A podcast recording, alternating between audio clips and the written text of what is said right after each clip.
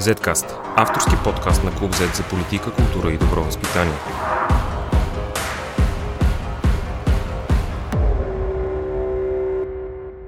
Здравейте, уважаеми слушатели! Вие слушате 52-ият епизод на Zcast с мен Христо Рим Попов. Гост в студиото ни е специалист по демографски въпроси, преподавател в Софийския университет и автор на бестселери като Аз още броя и Абсолвате, Георги Бардаров. Благодаря ви, че приехте поканата за това участие. Благодаря за мен ми е приятно да бъда при вас гост, така че взаимно е удоволствието. Преборяване 2021 завърши на 10 октомври, като малко над 5,7 милиона българи взеха участие. Окончателните данни ги очакваме към края на годината, но един факт изглежда го знаят всички хлапета, колкото и по-малко и по-малко да стават на брой в България. България се намира в демографска криза. Но ми се ще първо да разгледам демографската криза като процес в по-глобален аспект. На първо време, кога може да кажем, при какви обстоятелства една държава се намира в демографска криза? Хубаво е да ги разгледаме в глобален аспект, тъй като в България тези процеси не се разбират. За демография се говори с много клишета, много изкривени представи, устарява риторика и това изкривява въобще политиките и никакви резултати не получаваме. В глобален аспект света се намира развитие свят в четвърта фаза на така наречения демографски преход, което си е теория, доказане. В тази четвърта фаза имаме устойчиво ниска ръждаемост, устойчиво ниска смъртност и нулев естествен приръст. Така че от тази гледна точка, говорики за тази ръждаемост в България, тя, тя е ниска де факто, но тя е обективно ниска по естествени причини. И това си е част от развития свят. Една държава се намира в демографска криза, вече конкретно на въпроса, когато намалява детеродния контингент население. И това е проблема на България. Не, че ражда толкова малко, просто детеродния контингент население намалява. И също така активното трудоспособно население. Тъй като това е движещ елемент на всяка една държава.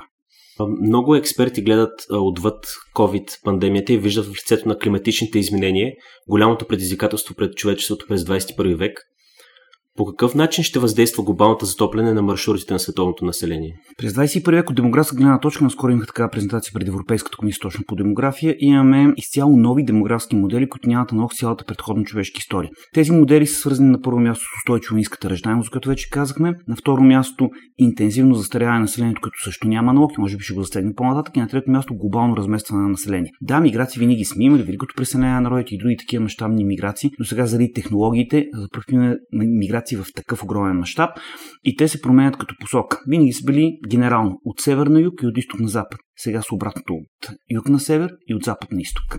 Глобален мащаб говорим, разбира се. Преди да започнем да говорим за България, кои са другите държави, които са изправени пред, да кажем, по-тежка форма демографска криза? Въпросът е много хубав, защото наистина целият развит свят се намира в тази четвърта фаза на демографския преход и това означава нулев естествен приръст. Държавите от Западна Северна Европа обаче си набавят младо население чрез иммиграцията от Африка и Азия. Колкото и се говори против тази иммиграция, колкото и се опитват дори Великобритания да веждат иммиграционни квоти, тя им е необходима, чисто физически. Държавите, които обаче не си набавят такива иммигранти, това са Южна и Източна Европа, а се намират в най-тежка демографска криза. Италия ще стане първата държава в света съвсем скоро към 2035 с коефициент на детност под едно, на една семейна двойка под едно дете и средна продължителност на живота 90 години. Това означава силно застаряло общество, което не може да функционира реално. В Юго-Источна Европа вече големия проблем е и голямата иммиграция на млади хора. Така че това са регионите Южна Европа и Юго-Источна сякаш Китай също бие научи като държава, която има демографска криза, което може би на пръв поглед изглежда нелепо, поне за не специалисти, преди факта, че е най-населената държава на света. Може ли демографската криза като феномен да спре настъпването на китайския век или настигането на САЩ и въобще установяването на Китай като суперсила? Отново много хубав въпрос, тъй като в момента нали, има някаква огромна заплаха, че Африка и Азия превземат света заради този демографски естествен приръст. Средногодишно света се увеличава с 90 милиона души, от тях 17 милиона са падат Индия, 8 милиона на Китай, наистина 25 милиона от тия 90 милиона са Индия и Китай. Но и Субсахарска Африка и Южни и Източна Азия ще минат при същите етапи на демографско развитие, както Европа. Към 2050-2060 година те ще бъдат в тази четвърта фаза и ще имат нулев и дори отрицателен естествен прираст. Това са естествени процеси. Китай обаче е специфичен феномен. Китай края на 60-те години имат така наречената културна революция при Мао Цзедун, след като изпада жестоко гладна епидемия, не се знае колко милиона са загинали от глад, тъй като няма точна статистика. Малко по-късно, началото на 80-те години на 20 век, започва така наречената китайска демографска антинаталистична политика да владеят ръждаемостта. Китайски модел на семейство с едно дете. Всяко семейство, което има едно дете и ако тай Боже, в кавички разбира се, той е момче, получава привилегии от държавата, намалени данъци, държавна работа и така нататък. Всяко семейство, което си позволи повече от едно дете, и не дай си Боже пак кавички, разбира се, те са момичета, получава рестрикции от държавата. За първ път Китай, никъде друга да се няма такъв но Китай си е континент сам за себе си, въвежда демографска полиция Тази демографска полиция обикаля вътрешните райони на Китай да търси незаписани в регристите момичета, тъй като семейства, като имат момиче, не го записват, за да имат право на второ дете и да опитат момче.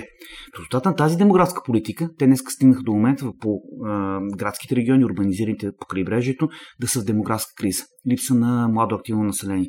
Но именно там те отварят тази политика, т.е. позволяват да имат повече новете и много скоро те ще си възстановят този баланс демографски. И ще си бъдат фактор и наистина mm-hmm. седа си изменя. И затова казах, че миграцията за първ път има от запад на изток. Защото центъра на економически се премества на изток. И това пак е естествен процес. Е, нека сега разгледаме българския сценарий. Какво според вас ще разкрие преборяването през 2021 година най-общо? Да, много се спекулира с това преборяване, какви ли неща, чето в интернет, особено във форумите, че ще бъде политически яхното, че ще има спекулации с данните. Това е абсурдно. Преброяването са си периодични, навсякъде света, всяка една държава през 10 години. Те няма как да дадат нещо сензационно, защото ние специалистите демографите знаем основните демографски процеси. Сега, средногодишно България намерява 45 до 50 хиляди души, знаем по-възрастната пирамида.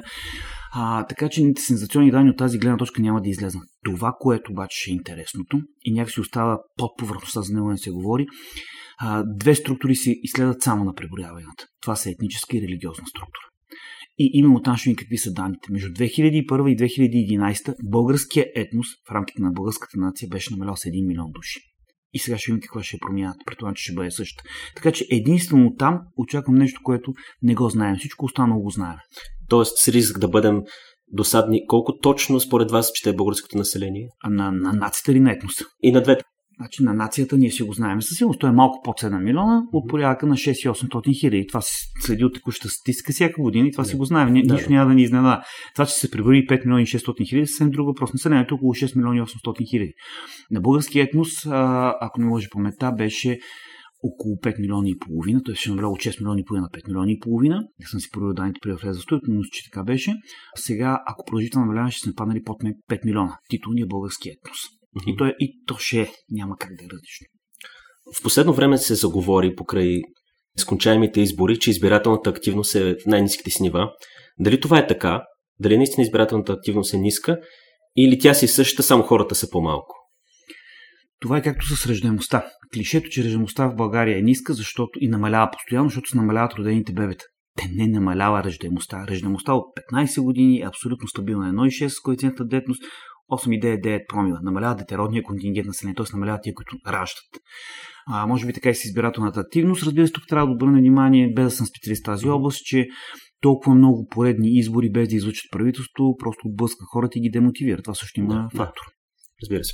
Преди да поговорим за белезите на демографската криза в България, Кои са катализаторите на този процес у нас? Вече казахме, че това е един естествен феномен при развитите държави, но има ли някакви обстоятелства от нашата лична, близка или далечна история, които според вас въздействат на този процес? Тук отговор е много комплексен, тъй като за да се стигне от тази ситуация, всичко, в което се случва в момента, е резултат от причинно-следствените връзки на историята. Тоест, то си има обяснение, то се е генерирало някъде. Това, което в България е различно от развития свят в демографски план, са две неща. високата смъртност. И за нея почти не се говори, сега при пандемията се говори, но не пандемията е причината. Преди пандемията България беше с 15,5 промила на първо място в Европа и на едно от първите в света по обща смъртност. Сега сме 18,1 промил, ние гоним африканския държави. Е, това е тъжен и срамен факт за развита европейска държава. Второто нещо, което е различно, е просто този свръх остър дефицит на младо активно население. Нас ни дават в Европа, като пример, парадокс демографски, за този вертикален демографски дисбаланс. Една от най-низките средни продължителности на живота в Европа, само Латвия след нас в Европейския съюз, а пък най-застрелна население, просто липсва младия контингент. При две години, точно преди пандемията, България стана първата държава в цялата човешка история, където най-голямата група население бяха жените на възраст 65-69. Не просто в пенсионна. 65-69. Това е социалната моба, която заплаща България. Другото са популистски приказки.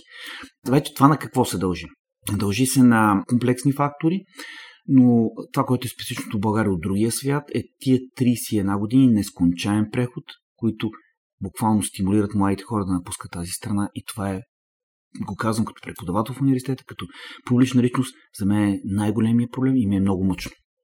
А има ли някои държави, от които може да извлечем някакви примери за това как да, да обърнем един подобен процес? Още един въпрос, който е много на мястото си ми дава възможност да си разгърна моите тези. А, България, като говорим за демографската криза, много често е квалифицират като катастрофа. Катастрофа означава нещо необратимо. Напротив, тя е обратима. И може в рамките на 10-15 години да обърне позитивен аспект. И имаме примери за държави, които са били в много по-тежка демографска ситуация, днес са водещи по всички демографски процеси а, и показатели. И а, аз няма да, да ми обръзна да го говоря това нещо, колкото и да рискувам да стана скучен на хората. Ирландия. 19 век демографски излив, както цяла Европа без тия в Османската империя. Население 8 милиони и 200 хиляди, средата на 19 век. Средата на 20 след 100 години 2 милиони и половина население. Над три пъти е намаляло. Много фактори, които казват влияние. 50-те години на 20 век емигрират 80% от родените през 30-те години. 80%. Това е колап, социален, економически демографски. Те, те престават да функционират. Днес са лошите по всички демографски показатели. Финландия, 1917 най-бедната губерна на Русия. 100 години по-късно една от най-развитите държави. Ето и примерите пред нас. Нищо не може да се вземе едно към едно, тъй като ние имаме нашите специфични условия. Може да вземем обаче пъти, по който те са минали и ние да го извървим. А припомням за Ирландия, в случая става въпрос за миграция към САЩ. Така че да, да не мислим какво ще стане, ако на нас ни махнат визите. Две неща са. Едното е миграцията към щатите, разбира се, да. но тя от кого е породена, не знам дали знаете. 1845 година Европа... Големия глад? Големия глад, да. Да, да милиони и половина загиват от глад. И така. Какви са причините за високата смъртност в България? Тази висока смъртност се дължи от една страна на а, застаряването на населението, защото ние имаме общини като Бойница, където смъртността е 51,2 прона на последната стойност. Такава смъртност в света за административни единици имат само районите в военен конфликт или поразени от мащабни болестни пандемии в Африка и Азия. И това никой не го говори, а това е безумно срамно. 51,2 проми. Не само болница, Макрич, Кула, Ружници. Сега обаче тази смъртност се дължи на факта, че там населението е много малко, болница общината е под 1000 души и дори не толкова на брой смъртни случаи водят до много висок промил. Но пак си остава срамния факт. Вече оттам нататък извън това нещо тоталния срив в здравната система и това е факт, всички го виждаме и сега покрай пандемията още повече го видяхме. Последния път, като бях в Северо-Западна България, в Видинска област имаше само две болници, на Ави и една Белоръчик. Белоръчик беше пред закриване заради огромен дълг, който имаше, може би се е закрили. Там има село, речение, на 80-100 км от областния център, при инфраструктура, която през деня е опасна какво става през нощта. Ако човек се разболее има температури, трябва да стигне до това практически е невъзможно или пък бърза помощ. И другите два фактора относителната бедност на населението, казвам относително, тъй като ние сме бедни на фона на Европа, не сме бедни на фона на света. Но все пак това оказва влияние върху хората и това им прави невъзможност за превенция на лечими заболявания. И това също е изключително срамен факт. И това е думата. В България умират хора в активна възраст от лечими заболявания, които ако са, има превенция, те ще бъдат а, спасени тия хора. Но те самите или нямат средства, или нямат нагласа, или нямат здравната информация за това нещо. Северо-Западна България често е давана за пример като най-бързо обезлюдяващата се територия в Европа. Как изглежда с повече подробности, ако може да ни кажете демографската картина в региона и защо точно там протича този процес? Веднага ще го кажа с показатели, които са м- изключително иллюстративни. Населението на 65 и повече години в Видинска област надхвърли 30%. Това означава почти на трето от цялото население. Има един коефициент, който брилянтно илюстрира всичко, за което говоря. Коефициент на демографско заместване. Той показва на 100 излизащи в пенсионна възраст в съответната година на съответната територия, колко влизат в активна от под способното население. Тоест, реално пенсионерите, с колко работещи са заменени. В Видинска област последната стоеност преди пандемията беше 100 на 40. Тоест на 100 излизащи в пенсионна, 2-40 влизат в активна възраст. Това иллюстрира абсолютно всичко. Още един показател има много интересен. Моята колежка, с която работя от Българска академия на науките, доцент доктор Надежда Илива, най-добри демограф статистик прогностик в България, въведен един термин, който обаче е въведен в Испания 2008 демографска пустиня. Това са територии в умерените ширини, само в умерените, където имаме гъстота на населението по 10 души на квадратен километр, т.е. това вече е невъзможно тя да се рестартира демографски, социално и економически. Цяла северо-западна България е в тази полоса. Причините за това нещо е тоталното неглижиране от страна на държавата на този регион а, и тоталното несправяне на местната власт с а, ситуацията. А, в умерените ширини никога, абсолютно никога, дълъг демографски вакуум не се е търпял тъй като умерените ширини предлагат най-добрите условия за живот и стопанска дейност. Ние имаме едва 29% суша на тази планета, от тях 14 милиона квадратни километра е, е ледената пустина Антарктида, 8 милиона, почти 9 е Сахара. Тоест имаме много малко територии, които предлагат толкова благоприятни условия за живот, както е умерените Европа и България, северо-западна също. И този демографски вакуум, който се получи, той ще се запълни. И ако не го запълним, ние ще се запълни отвън. Това е. В началото на пандемията се заговори, че сме на път да претърпим някакъв своеобразен бейби бум. Може би поради някакви погрешни впечатления от историята след Втората световна война. Как гледате на едни такива теории? Хипотези, тъй като те не са доказани и не се доказаха. Доста пъти тогава ме интервюираха в началото на пандемията и казаха, вашите колеги чакат бе и бум, вие очаквате ли го? Казах, абсурдно, това е толкова абсурдно, че е несериозно да го говориме. Да, има такава теория в демографията, че след дълъг период на ниска ръждаемост при военни конфликти има след това демографска компенсация. 5 до 7 години. Но това е било в други епохи, при други репродуктивни нагласи. Сега да очаквам, че ще ги затвориме хората и те ще правят деца е несериозно. Сега ами интернет, имаме телевизия, имаме съвсем други фактори. Има образовано население, което мисли по съвсем друг начин. Когато са били тези свърхвисоки стоености на ръждаемостта, е едно изцяло неграмотно население, то не е виновно, той е живел в такива условия и изцяло аграрно население, за което тия деца са му били необходими, просто някой да работи, да изкара прехраната на семейството. Сега света е коренно различен. Така че да очакваме Б и Бум при каквито и да е е абсолютно несериозно. Някога някъде напред във времето. Отново ще имаме висока ръждаемост. Нищо не е статично и вечно. Но няма да бъде в обозримото бъдеще и няма да бъде заради фактори като пандемията. И това след години и половина пандемия вече се потвърди, че няма Б и Бум никъде, дори има намаляване на ръждаемостта. Една друга, може би, екзотична идея е, че дигиталните номади ще възродят българското село. Как гледате на подобна идея? Ето тази идея, макар и екзотична, е част от нещата, в които аз вярвам. пак няколко пъти са ме питали в различни интервюти и медии за обезлюденото българско село и каква трагедия е това нещо, как селото в миналото е било еди какво си. Този смешен плач по селото в миналото наистина ми е абсурден. Да, ние сме имали големи, пълни с живот и млади хора села, изключително бедни, изключително мизерни условия и примитивно земеделие. Ние да страдаме за това село е несериозно. То няма да се няма смисъл да се връща. Обаче и процеса на урбанизация ще достигне точката си на насищане. Малко хора знаят, това не е български феномен. Началото на 19 век градското население в света е 3%. Днес е 54, ще достигне 70 до края на века, може би, даже по-рано. След което ще имаме естествения отлив на хората към селата в търсене на по-екологичните и нормални условия за живот от свърхдинамични, урбанизиран и натоварен град. Пандемията обаче ускори този процес. Аз го предвиждах за България на 2400-2050. Пандемията го ускори. А, не, че е свръхмасова вълна, но вече имаме немалко дигитални номади, които живеят. Съвсем наскоро бях и работя по едни проекти в село Чавдар, където има три такива семейства. Три, три, но това са млади хора, образовани, интелигенти, които работят дигитално и си справят тази среда. И не е само там. Така че това е процес, който пандемията го ускори и ще бъде се по-интензивен в следващите години. Доколко основателни са надеждите, че по естествен път може да се обърне процес на демографската криза? А, по естествен път няма да се обърне. Значи това означава какво, какво имам предвид със сигурност за да се обърне трябва решителни мерки и политики от страна на държавата и местните власти. Иначе да чакаме на естествения ход на нещата. Естественият ход на нещата е това, което споменах преди малко и то е наистина притеснително, че ако този демографски вакуум се задържи още 10-15 години, той ще се запълни отвън. Така че ние трябва да направим невъзможното да го запълним с българско население. И са необходими конкретни политики. Не е само въпрос на държавната власт, аз работя на различни места в България и виждам, че там, където местната власт е на място, нещата се случват. Не случайно, случайно споменах село Чавдар с няколко млади семейства, които благодарение на политиката на двама поредни кмета, Григор Долов е този, който в момента работи, те са създали условия привлекателни за младите хора. Работя 3 години в община Бургас, където правят революция в образованието. И ние ще дойдем на мерките след малко. Аз пак ще се върна на тази любима тема за образованието, която е повтарям постоянно. И тя също ще даде резултат за младите хора. Така че няма как да очакваме някакви естествени ходове на нещата. Веднага ще дам примера с Западна Европа. Да, много се говори колко е притеснителна тази иммиграция от Африка, защото тя променя етническата, религиозна и расова структура. Но няма спират. Те просто имат нужда от младо население. Не може да имаш такова свръхзастаряване. Началото на 20 век средната продължителност на живота там е 35-40 години, днес 85. Те трябва да вземат някъде младо население. Така че няма такъв естествен ход. То, то естественият ход е, че наистина тази територия ще бъде населена с активно трудоспособно население, но няма да е българско, за съжаление, ако оставим нещата. Добре, а тогава може би един малко научно-фантастичен въпрос, но когато вече, както споменахте, и тези африкански и азиатски държави вече са станали развити държави и самата ръждаемост е на по-низки нива, тогава какво може да предвидим? Чисто демографски, а, в края на века ще имаме на Земята около 10 милиарда души, ако всичко върви по този естествен процес.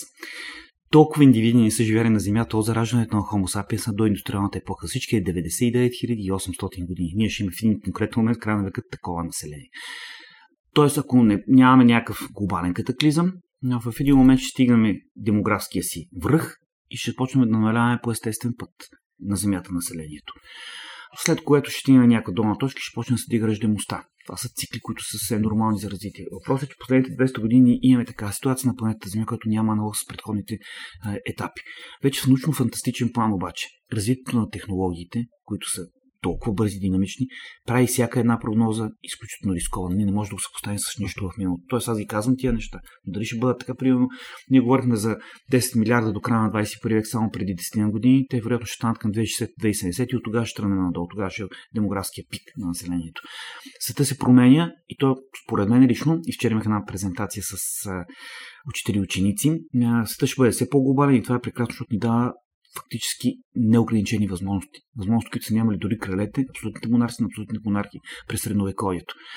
Тоест има много възможности, много предизвикателства, много заплахи, но лично моето мнение е, че живеем в най-благодатното време от цялата човешка история. Всеки един от нас има възможности, които никой ги няма в миналото. Как ще се възползвам от тях, дали ще се възползвам съвсем друга тема. Когато вече стигнем и толкова сред много население, пак м- научно-фантастично, футуристично погледнато, вероятно ще имаме и много конфликти, които ще го редуцират. И добре, нека тогава, ако може да ни разкажете за мерките, които според вас ще помогнат за демографската криза в България.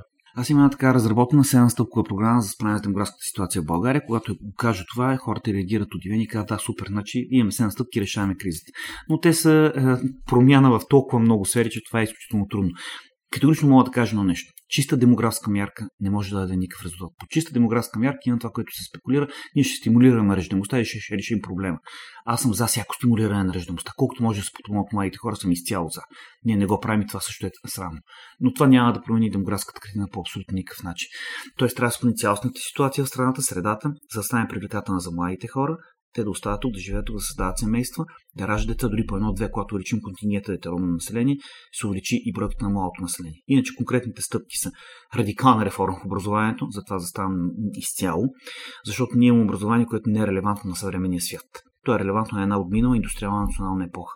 Не, че хората, които работят в него, са лоши. Напротив, изключителни специалисти в средното и висшето образование. Философията е сбъркана. Не, не преподавателите, не на учениците и студентите, философията на тази система е сбърка. Трябва да вземем пример от финландската, която за мен е най-успешната, да адаптираме за български вариант, както направих в община Бургас, споменаха вече, с проекта Първокласно начало, адаптирах тази система и ще бъдат много добри резултати съвсем скоро. И какъв е точно този финландски модел? Финландския модел, а, мога часове да говоря за него, синтезирано обаче. Първото, което правят в Финландия е, има един много хубав пример, Кое е най-доброто училище? Въпрос за Финландия, той е като вид най-близкото. Всички училища предлагат абсолютно еднакви условия.